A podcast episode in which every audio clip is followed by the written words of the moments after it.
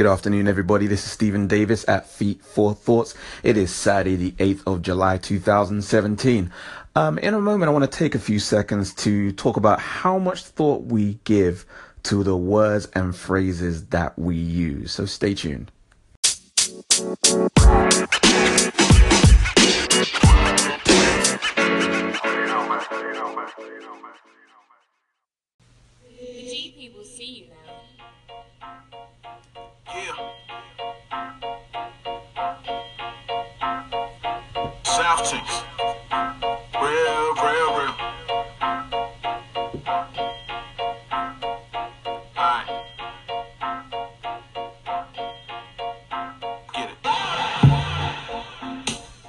Good afternoon, everybody, and welcome to Feet for Thoughts. This is Stephen Davis speaking here.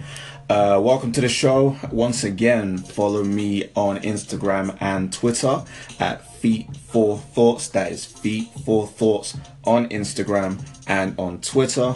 Uh, website link is in the bio. If you want to drop by the website, uh, send me an email or what have you. Um, I didn't want to take very long today. Um, just wanted to talk about the how much thought we give to words and phrases that we use, um, and in particular, this phrase "bear with me." Um, just kind of came to me this morning, um, and I just it just sparked my mind off, just got me thinking, and just really thinking about okay, what do we mean when we say bear with me. What does that actually mean? And what can this actually tell us about what we you know things that we see in scripture? Um but to start off uh, i mean words are important especially in this relativistic day and age. So a day and age where you know people are trying to basically say that words don't have meaning, you know, and words do have meaning.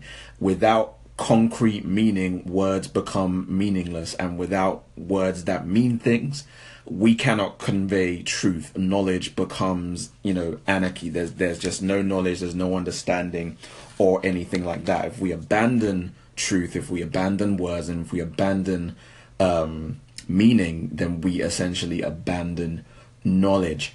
And you know what? God doesn't just desire that we be saved, He also desires that we come to the knowledge of the truth.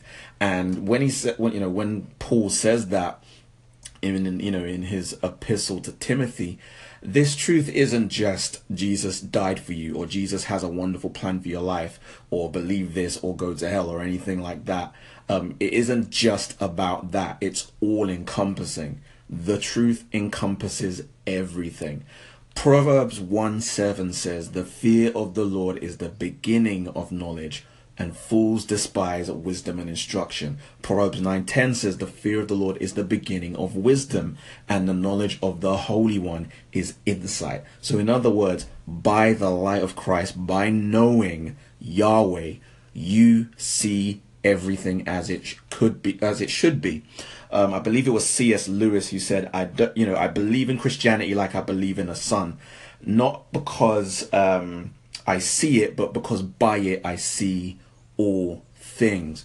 And that is really what Christ does. Christ and the knowledge of Christ, your relationship with Christ, should shed light on everything that you see, so that you can see it as it should be. So that being said, I wanted to talk about this phrase, this phrase that we commonly use within our vernacular, bear with me. Um, now, most people think of tolerance when they think of this phrase. They think, you know, even begrudgingly. Um, if you're, if you know, if you're telling someone, "Oh, bear with me," it might be in a position of, you know, annoyance and frustration that you can see that this person's just losing their patience, basically, and you're asking them, "No, you know, bear with me, put up with me for a little bit longer." Um, so basically, if you're asking someone to bear with you, you're, you're basically asking for their patience. Um, and there is truth to this. Um, but the question is, are we missing a nugget of insight by not giving as much thought as we should to what the phrase actually means? So, I mean, a quick cursory glance um, at the definition for, you know, bearing. Uh, it basically means to hold up or to carry. So, really, if you're asking someone to bear with you, essentially what you're asking them to do is to help you carry a load, to help you carry whatever it is that you're carrying. So, in other words, you're essentially asking for support. And this does contain an element of patience or require patience because, you know, many of us can testify if someone has asked you to help them move a sofa or, you know, one of those old school big widescreen TVs, not when they were flat, but when they were like as as had as much depth as they had width. Um, there's only so much weight we can carry before our body grows weak and we can't carry it anymore. And with this comes the notion of endurance. Carrying a heavy weight requires endurance, and of course, endurance is also uh, or can be synonymous with patience. Um, and this same understanding can be seen in several thra- phrases throughout scripture. So, for example, to bear a child, or to bear fruit, or to bear witness. Um, bearing a child is talking about carrying a child, bearing fruit is talking about carrying fruit, bearing witness is talking about carrying witness. But we don't really think of witnessing as something we carry or something we hold. The same thing with fruit or fruit of the Spirit. We don't think of fruit of the Spirit as something we carry or we hold up. We more so think of it as something we produce. And indeed, there is that meaning within bearing something, but I think that's more so come out of the way that we've started to use the phrase, not necessarily what the phrase to bear actually means. It really just means to lift up or to carry or to hold up something. Um, so yeah, uh, uh, you know, trees carry fruit in that they, you know, they hold them dangling from their branches. A woman carries a child in her womb whilst pregnant. Um, and you know, Jesus told us to bear our cross. So, you know, pick up your cross and follow me. Is you know, the action involves that you carry something, that you lift something up. And this is also the meaning behind the commandment um, in the book of Exodus, part of the Ten Commandments do not take the Lord's name in vain. The Hebrew word for take here is a variation of the root nasa, which means to carry or lift up. So the idea of taking the Lord's name isn't about how we use his name necessarily, not, you know, whether we say, oh my God, or something like that, or even using uh, the name of Jesus uh, to express annoyance or something like that. I'm not saying that that's okay, but that's not what the commandment is saying. It's talking about taking something to lift it up and carry it.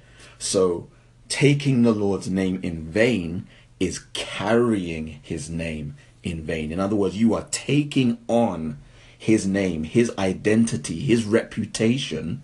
And if you do it in a way that is vain, that is empty, that is meaningless, that brings disrepute to his name, it's that which is the act of blasphemy because you are using his name and you are making it a common thing. Think of it how the Levites had to carry the Ark of the Covenant. They bore the name of Yahweh because the Ark of the Covenant was actually called literally Hashem. It was called the name. So they were carrying the name of Yahweh. They were carrying his presence. They were carrying his glory, his reputation. So that's how you have to look at bearing or taking the Lord's name. It's literally carrying his name, his presence, his reputation, and his glory with you wherever you go. So, if the notion of bearing with someone means basically to help them carry a load, does that change the way we understand certain texts in Scripture? So, Romans 15, verse 1 says, We who are strong have an obligation to bear with the failings of the weak and not to please ourselves. So, in other words, we who are strong have an obligation to help the weak carry their load.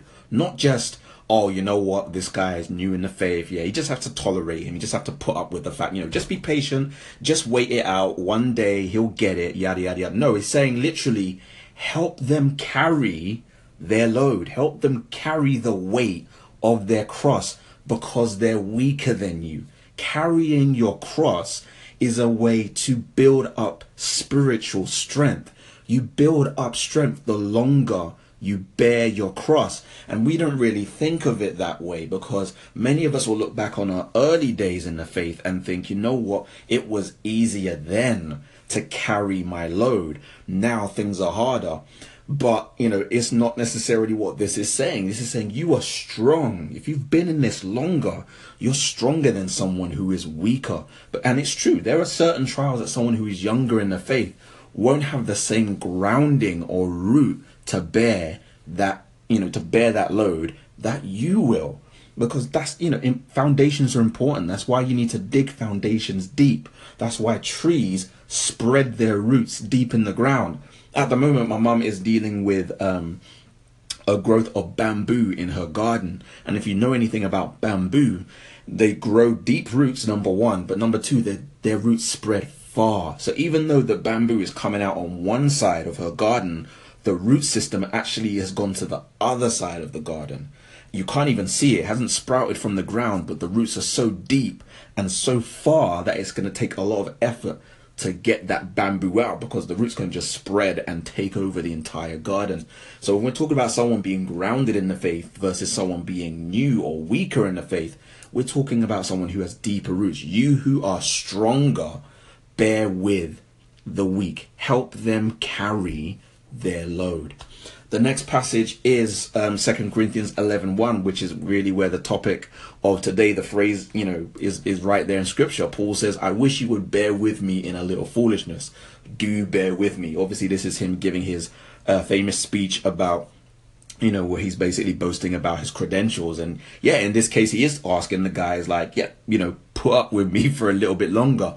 But again, it's it's not just a matter of yeah, just tolerate me. He's actually inviting them to come with him and actually go on this journey with him. Yeah, walk with me in my shoes for a little bit. That's basically what he's telling them to do. Like walk with walk a mile in my shoes and listen to what I'm saying, and so you will understand the weight of what I'm carrying. So yeah, just put up with me for a second.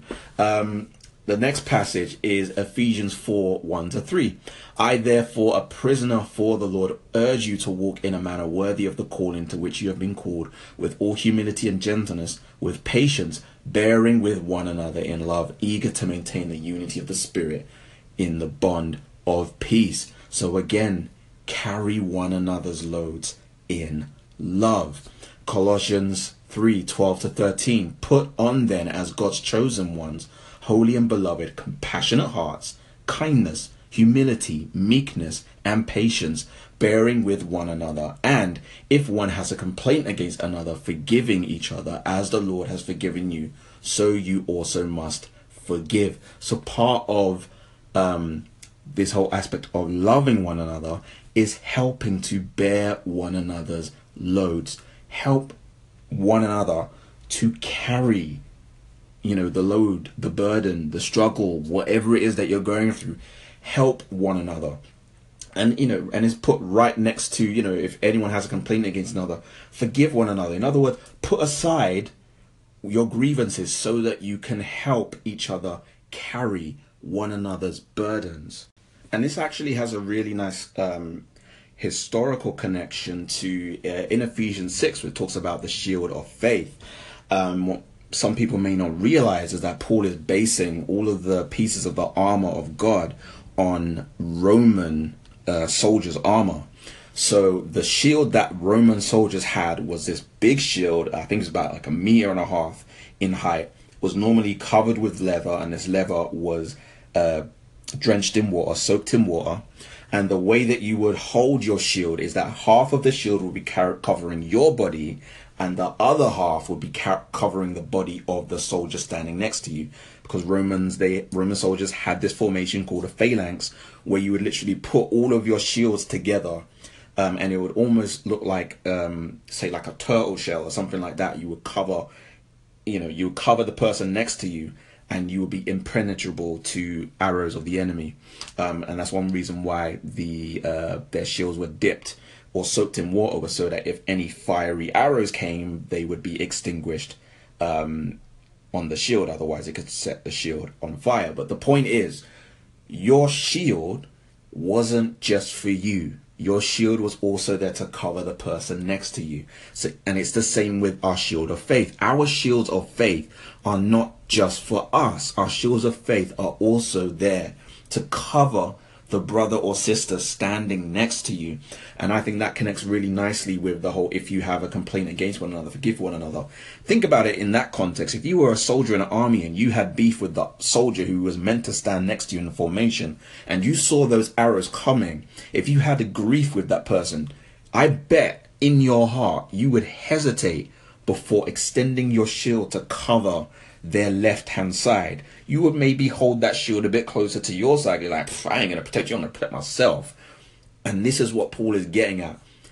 Bear with one another, carry one another's loads, protect one another. If you have a complaint, forgive one another. Otherwise, you could be opening up the entire formation to attack. And just as we know a little leaven leavens the whole lump, so if one member of the body suffers, the whole body suffers. Uh, the last scripture I wanted to look at was Galatians 6 2 to 5. And I put this one last because it's very interesting. It says, Bear one another's burdens and so fulfill the law of Christ. For if anyone thinks he is something, when he is nothing, he deceives himself. But let each one test his own work, and then his reason to boast will be in himself alone and not in his neighbor. For each will have to bear his own load. So, on the one hand, he's saying, bear one another's uh, burdens and so fulfill the law of Christ. So, you fulfill love your neighbor as yourself by carrying one another's loads. But then he says, but you know, test your own work for you will each have to bear your own load. So you have this juxtaposition of help each other carry your own loads, but remember you have to carry your own load as well. So there are five points to draw from this. Number one, carry each other's loads, fulfilling the love of your neighbor. Number two, the person who thinks so highly of themselves that they can bear anything is deceiving themselves. Third point, sometimes we all need help. Fourth, but the person is told to test their own work. So I believe this is idiomatic for trying to carry your own cross yourself. So you need to actually be able to bear the weight of your own cross. Why? This is the fifth point. Ultimately, you can't rely on your neighbor to carry your own load for you. In other words, don't think so highly of yourself that you're completely beyond needing help at all at any time. But don't be so lazy either that you rely on someone else to carry your load um, so that you can at least be able to say at the end of the day that you've put in some work. So don't be lazy. You can't just allow your brothers and sisters to always carry your burdens. They should carry your burden, but you can't always be so lazy with your walk that you always have to be picked up by someone else. The word of God says to work out your salvation with fear and trembling. But you know what? God is working in you both to do, uh, both to will and to do his good pleasure. So he's not leaving you in the lurch, but you cannot burden pe- other people beyond what they're able to bear because you are lazy. And that's basically it. That's all I wanted to cover today. Um, I pray that you have been blessed by the content. If you have, please share to your friends. Give those claps if you have any comments or any feedback, or even if you wanted to contribute a topic for next time, do call in and let me know. And once again, follow me on Instagram and on Twitter at Feet for Thoughts. That's Feet for Thoughts on Instagram and on Twitter. I'm Stephen Davis, and you have been listening to Feet for Thoughts. I pray you have a blessed Saturday.